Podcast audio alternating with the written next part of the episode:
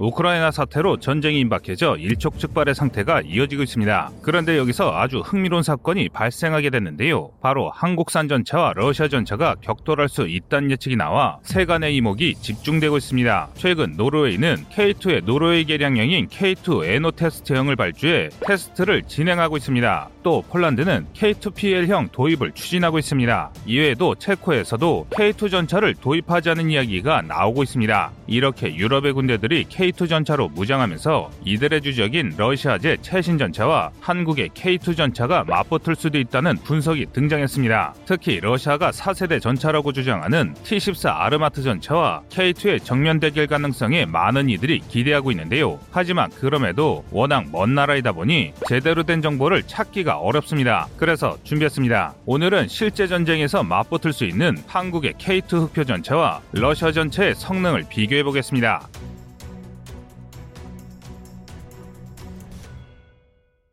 최근 러시아 군부가 유럽의 정세 변화에 긴장하고 있습니다. 중립국을 자처하던 국가들조차 반러 전선에 가담하기 시작했기 때문인데요. 지난 1월 2일 세계적인 언론 파이낸셜 타임즈는 중립국이던 핀란드가 미국이 이끄는 나토에 참여하며 반러 전선에 참여할 수 있다는 보도를 내놨습니다. 이처럼 대립이 격화되면서 여러 전문가들은 두 세력이 가진 전력을 비교해 승자를 점치기 시작했는데요. 그런데 이렇게 나토의 전력을 점검하던 전문가들이 한 가지 놀라운 공통점 을 찾아냈습니다. 나토의 선봉에 있던 국가들 중 대다수가 한국의 K9 자주포를 보유하고 있다는 것이었습니다. 일례로 핀란드는 한국으로부터 48문의 중고 K9 자주포를 구매한 우수 고객입니다. 또 핀란드처럼 러시아와 국경을 맞대고 있는 노르웨이는 아예 신형 K9을 24문이나 도입했고 좀 더 확실한 전력 확보를 위해 K2 전체 개량형인 K2 에노의 도입 테스트를 진행 중입니다. 만약 이대로 유럽에서 전쟁이 일어난다면 한국과 러시아의 첨단 무기들이 정면 충돌할 것이라는 게 군 전문가들의 의견입니다.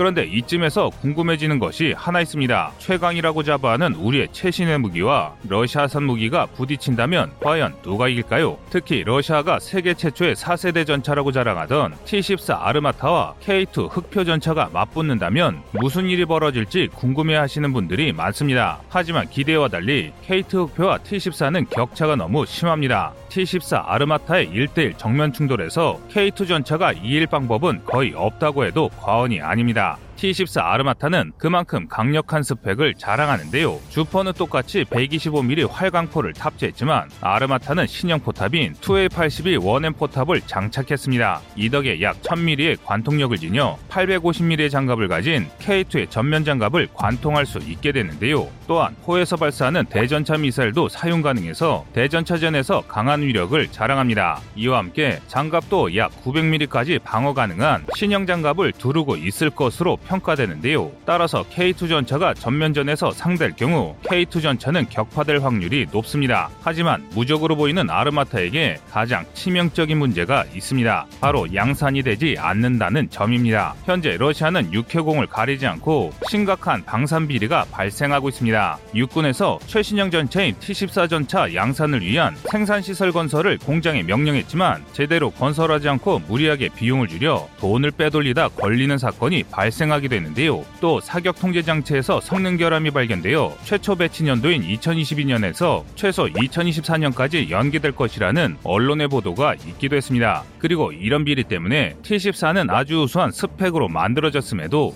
양산이 한없이 지연되고 있습니다. 즉 현재 상황에서 T-14가 배치될 일은 상당히 먼 훗날의 일이 될 것이란 이야기입니다. 반면 한국의 K2 전차는 더 완벽해지고 있습니다. S&T 중공업에서 드디어 지긋지긋한 변속기 문제를 해결했다고 밝혔고 그 외에도 전투력 강화를 위한 개선안이 나오고 있는데요. TMMR과 RWS 장갑제 개선을 통해 전차 내외적으로 모두 강화될 예정입니다. TMMR은 RT314K 무전기 후속기로 육군 차기 통신 사업의 핵심 장비입니다. 기존의 RT314K는 음성 또는 통신 중 한 가지만 송수신이 가능해 무선 통신 중에는 데이터 통신이 안 되는 불편한 점이 있었습니다. 하지만 TMMR KMMR에서는 이런 점이 개선돼 음성과 데이터 통신을 동시에 송수신이 가능해졌습니다. 또 원격 무기 체계 RWS를 장착해 전차장의 생존성을 보장하면서 대보병 전투력이 향상되었습니다. 이외에도 현재 장갑판보다 약 28%더 단단한 신형 장갑판 개발, 현수 장치 개선 등 각종 장치를 개선하려고 계획하고 있어 앞으로의 K2 전차는 현재보다 더 강력해질 것이 분명합니다. 만약 이런 개선 사항이 K2PL, K2NO 같은 수출 형에 추가로 적용된다면 설령 T14라 하더라도 해볼만 하다는 것이 전문가들의 분석입니다. 하지만 모든 이들이 이 주장을 지지하는 것은 아닙니다. 한국이 아무리 신형 전차를 수출해도 천 대를 넘기 힘든 데 반해 러시아는 소련 시절 물려받은 약 1만 대 이상의 전차를 동원할 수 있으므로 러시아군보다 약간 성능이 좋을 뿐인 한국산 무기 정도로는 전쟁에 영향을 줄 수 없다는 것입니다. 그런데 이들이 주장하는 것보다 현재 러시아의 상태는 매우 심각한 상황입니다. 단적인 예시가 앞서 말씀드린 비리인데요. 러시아군의 비리는 육해공을 막론하고 정말 엄청난 수준이며 비리의 규모를 따져보면 한국군의 비리는 애교 수준으로 느껴질 정도입니다. 일례로 2019년 러시아의 항공모함 어드미럴 쿠즈네 초프함이 도크에서 화재가 나 인명피해가 난 사건이 있었습니다. 이후 러시아군에서는 도크를 수리하기 위해 수리비를 배정했는데요. 이때 감독관이 근무 시간을 13,000시간에서 23,000시간으로 조작해서 예산을 4,500만 루블, 우리나라 돈으로 약 7억 1 천만 원을 횡령했다가 체포되었습니다. 게다가 경제도 문제입니다. 러시아 공군은 2018년에 드디어 F-21을 견제할 최신형 전투기인 수호이 57의 개발에 성공했지만 엔진 문제와 예산 부족으로 총 78대 배치 예정 중 실질적으로 양산된 수는 10대도 안 될 것이라는 전망입니다. 이렇듯 러시아는 과거의 영광과는 달리 비리와 경제 문제로 몸살을 앓고 있습니다. 뿐만 아니라 러시아의 자랑인 1만 대 전차 전력도 이제는 상당수가 허수가 됐습니다. 밀리터리 밸런스 2020의 자료를 확인해 보면 러시아는 약 28만 명의 육군 병력을 보유하고 있고 1만 3천 대 이상의 전차 전력을 보유하고 있습니다. 하지만 이중 무려 1200대가 가동이 정지된 채 창고에 처박혀 있는 예비 전체입니다. 즉 노후화가 심각해 운용이 불가능하거나 운이 좋아 운영은 가능하더라도 구식화가 심해 현대전에 적합하지 않은 전력들이 대부분이란 것이죠. 그래서 현실적으로 운영이 가능한 전차는 약 2,800대에 불과합니다. 그리고 그나마 남은 2,800대 전차들 중 K2의 상대를 할 수 있는 전차는 없습니다. 현재 러시아가 주력으로 운영하고 있는 전차는 T-72B, T-80, T-90 전차가 있는데 그중 T-72B 전차는 125mm 2A46 활강포를 탑재하고 있고 주포 관 통력은 약 500mm로 추정되고 있습니다. 장갑은 490mm의 방호력을 가진 것으로 추정됩니다. 현재 러시아는 T-72B형의 개량형을 약 2,000대 운영하고 있어서 실질적인 러시아의 주력 전차라 할 수 있는데요. 사실 이 전차는 K2는커녕 K1 전체의 상대조차 되지 않습니다. T-72 전체의 주포는 초경 장갑을 탑재한 K1 전체에게는 피해를 줄 수 있지만 KSAP 복합 장갑을 탑재한 K1 전차는 무려 700mm의 장갑을 가져 K1 전체의 흠집조차 낼 수 없습니다. 뿐만 아니라 러시아 전체의 방어력 또한 취약한데요. 현재 우리 군에서 공격력이 다소 부족하다고 하는 K1 전차도 K274N 날탄을 사용하면 T72형의 전면 장갑을 관통할 수 있습니다. 다음으로 T80 전차입니다. T80 전차는 125mm 활강포를 탑재하고 있는데요. 이 포는 개량형 포이기 때문에 큰 성능의 개선은 눈에 띄는 것이 없지만 3BM32 날탄을 이용할 경우 560mm 정도의 관통력을 확보할 수 있습니다.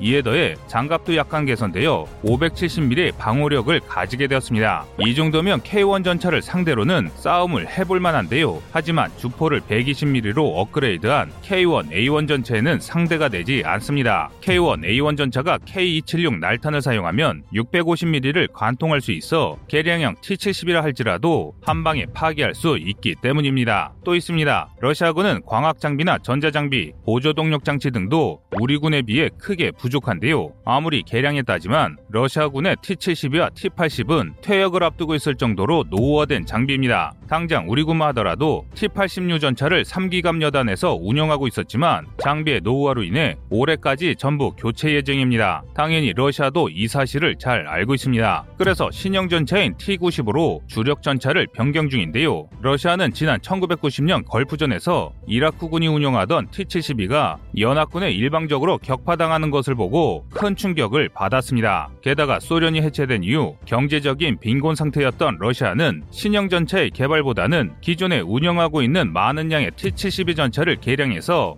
육군에 사용하는 것을 결정했는데요. 그 결과 나오게 된 전차가 T-90 전차입니다. 주포는 125mm 2A 46M2 활강포를 탑재했으며 화력은 약 750mm 장갑을 관통할 수 있습니다. 즉 T-72 전차보다 조금 강화되었습니다. 콘탁트 5 반응 장갑을 장착해 방어력도 750mm 수준으로 크게 개선된 데다 능동 방어 시스템도 탑재하고 있어 방어력만 보면 K2와도 대등한 상 대라는 평이 많습니다. 하지만 기본적으로 T-72 차체에서 개량된 설계를 가지고 있기 때문에 한국의 K1 전차보다 약간 작을 정도로 소형 전차입니다. 이렇게 되면 당연히 장갑과 화력에서 K2 전차의 상대가 되지 못하는데요. K2 전차의 120mm CN08 주포에서 사격하는 K79 날타는 약 850mm의 관통력을 가졌습니다. 최대 장갑이 750mm에 불과한 T90은 2km 거리에서도 단박에 부술 수 있다는 말인데요. 반면 K2 전차의 장갑은 K79 날탄을 방어할 수 있는 800mm 이상의 방호력을 가졌기에 T72 계열 전차인 T90의 공격을 충분히 방어할 수 있습니다. 따라서 전문가들은 만약에 한국산 무기로 중무장한 유럽 국가들과 러시아가 대초원에서 전차전을 벌이게 된다면 아주 재밌는 결과가 나올 것이라 보고 있습니다. 쉽게 말해 세계 군사 강국이었던 러시아 전차들을 한국의 K2 전차가 압살할 것이라고 내다보고 있다는 것입니다. 지금 한국의 K2 전차는 과거 독일 전차들이 압도 적인 수적 격차에도 소련 전차들을 학살했듯이 나토군의 전차들이 러시아의 전차들을 폭죽처럼 터트릴 것이라는 전망이 매우 지배적입니다. 유럽 국가들도 이 사실을 잘 알고 있기 때문에 K2 전차를 도입하려 안달이란 것이죠. 과거 대한민국은 자국산 무기도 없이 전량 수입에만 의존하던 국가였습니다. 하지만 우리의 무기로 우리나라를 지키겠다는 꿈을 가지고 묵묵히 자국산 개발에 임했습니다. 그 결과 어느새 세계 최대 기갑 부대를 자랑하는 러시아의 전차들을 압도할 수 있을 정도로 강력한 무기를 만들 수 있는 나라가 되었습니다. 여러분의 생각은 어떠신가요? 시청자님의 의견을 댓글로 남겨주시기 바랍니다. 여러분의 좋은 의견이 좋은 영상을 만드는데 많은 힘이 됩니다. 이상 꺼리투브였습니다.